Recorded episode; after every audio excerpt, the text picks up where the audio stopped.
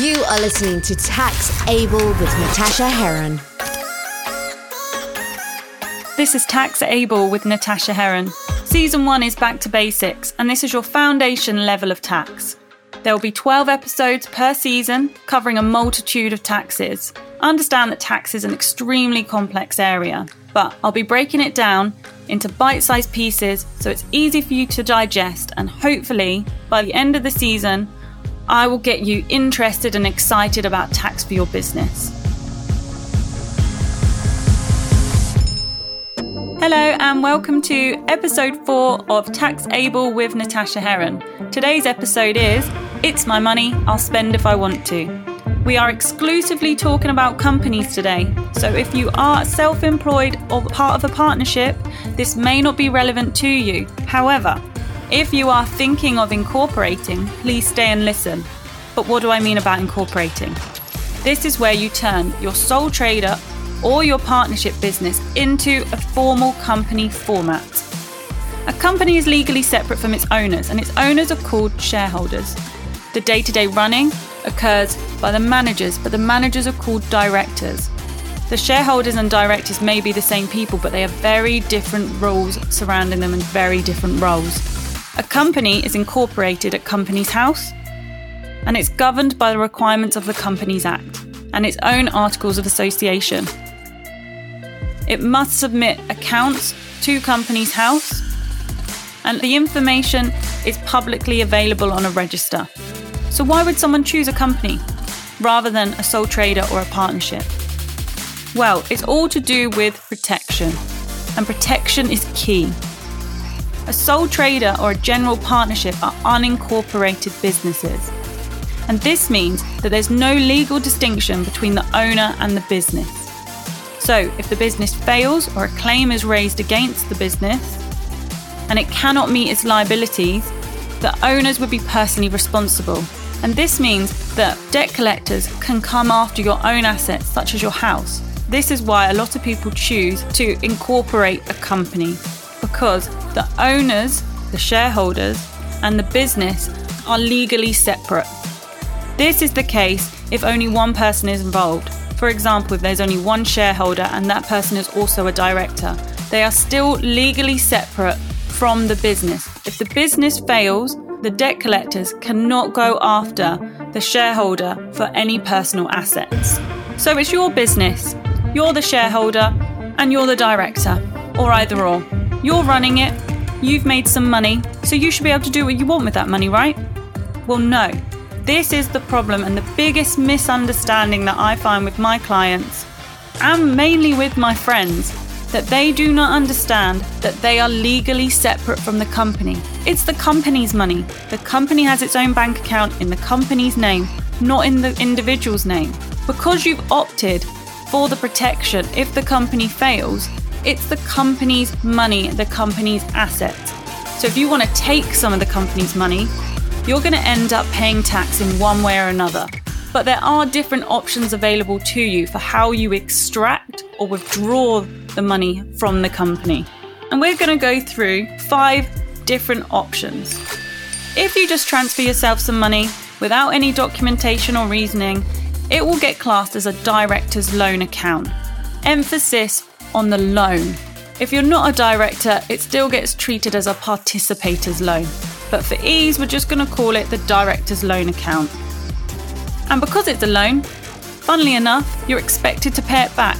But you wouldn't believe the amount of times you talk to people and explain that they have a loan account and they don't understand that they have to repay the loan. If the loan is not repaid within nine months and one day of the year end, the company has to pay what's known as a Section 455 charge and this is at a rate of 32.5%, and it forms part of the company's corporation tax return. Why do they charge a Section 455 charge? What's the reasoning and understanding behind it? It's to put you on the same footing as you taking a dividend, and that's why the rate is the same. But in this scenario, the company pays the Section 455 charge, not the individual. Once the loan is repaid, the company is refunded the Section 455 charge. Second option you've got take a salary. To do this, you'll need to go on the payroll. You can either be on an annual salary or a monthly salary. It's completely up to you. You will be taxed as any other normal employee would be.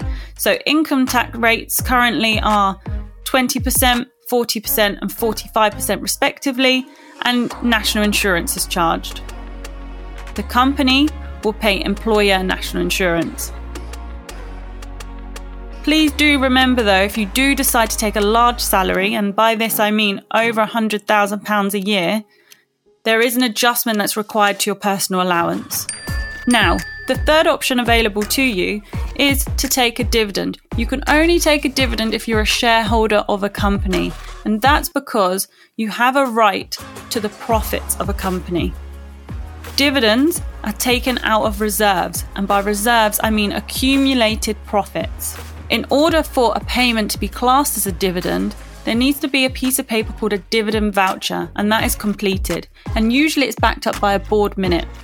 You can prepare these documents yourself, but considering the amount of conditions associated with a dividend, it's recommended that you have accountants or a tax advisor prepare these documents on your behalf. There is a sweet spot where you take a low salary and take the balance as dividends, but you need to look at whether the company is generating sufficient profits for this to occur. That is the epitome of where everyone wants to get to. It's the most tax efficient option, but just because it's the most tax efficient doesn't mean that it's feasible. If you do not check your reserves regularly, you could fall into a situation where an illegal dividend is taken. And this is as bad as it sounds. It's not illegal where HMRC are going to turn up and put you in cuffs, but it will cause you a headache. An illegal dividend is one where the amount taken in dividends exceeds the amount of accumulated profits. You'll win what we call negative equity. HMRC do not like this, as you can imagine, and they will more than likely raise an inquiry into the company. So, how do you avoid this?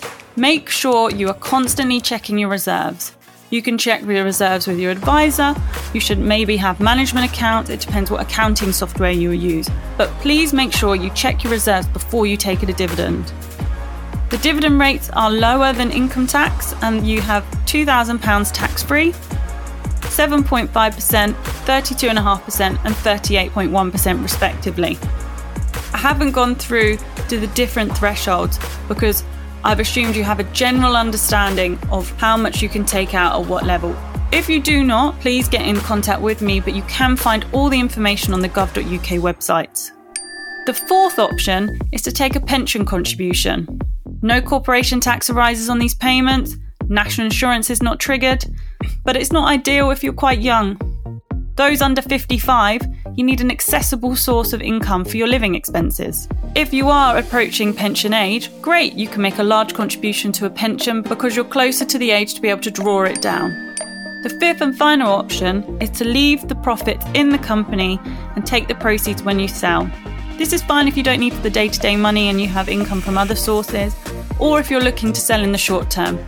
Maybe perhaps you're in an industry such as technology where companies are around for a couple of years and then they're sold on.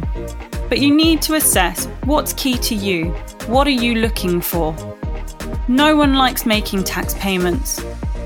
But if you can do it in a tax efficient way that gives you the best outcome and the most money in your pocket when you need it, and that is key of when you need it, because cash flow is key. You need to make sure that you have enough to pay your living expenses and to be able to enjoy the proceeds of your business. The company has sufficient reserves and you aren't ready to take a pension. So let's look again at that sweet spot, tax efficient option of taking a small salary and the balance as dividends. The salary you take will be below your personal allowance, so no income tax is triggered. It also will not trigger employee or employer national insurance, but you're being paid enough to not lose the benefits associated with national insurance. For 2021, the tax optimal salary is 8,788 per annum. And then you take the balance of dividends. If you wanted to pay yourself, for example, £100,000 a year, you would then split this as 8,788 salary and the balance as dividends and make sure the dividend vouchers are prepared. The final point I'd like to raise is to make sure that you are always claiming for any expenses you pay on behalf of the business. A lot of people forget to submit expense claims for their own companies. This is because they feel like the company's money is theirs and vice versa. But remember, they're separate legal entities. So, as a director, if you take a client out on a business meeting, that's client entertaining. If you pay for that on your personal card, the company can refund you the money. The same is for any subsistence. And subsistence means if you're out for a business purpose and you buy yourself a coffee or you go for lunch, just by yourself, no clients involved, then you can claim the cost of that coffee or that lunch. Other items are mileage for business trips at the HMRC approved rates of 0.45p for the first 10,000 miles and 25p thereafter. And there's no tax on these payments, the expenses are repaid in full. If you have any questions about the topic in this episode, or if you have a query regarding your own situation, or you simply would like a chat with me, please contact me using the email address help at taxable.uk.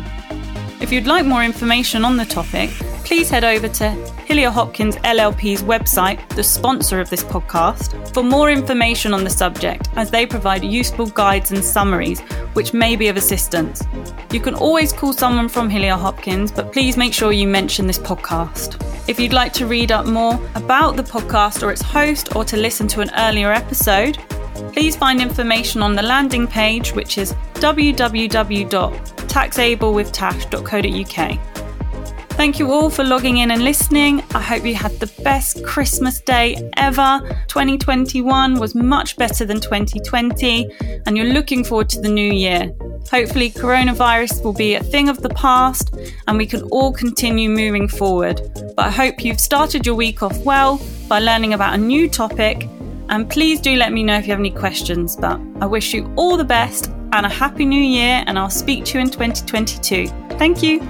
You are listening to Tax Able with Natasha Heron. Please, can you share it with your friends, family, peers, acquaintances, people you meet down the pub or on a dog walk? Any and all support is appreciated. This podcast has been produced by Redwood Studios and sponsored by Hillier Hopkins LLP.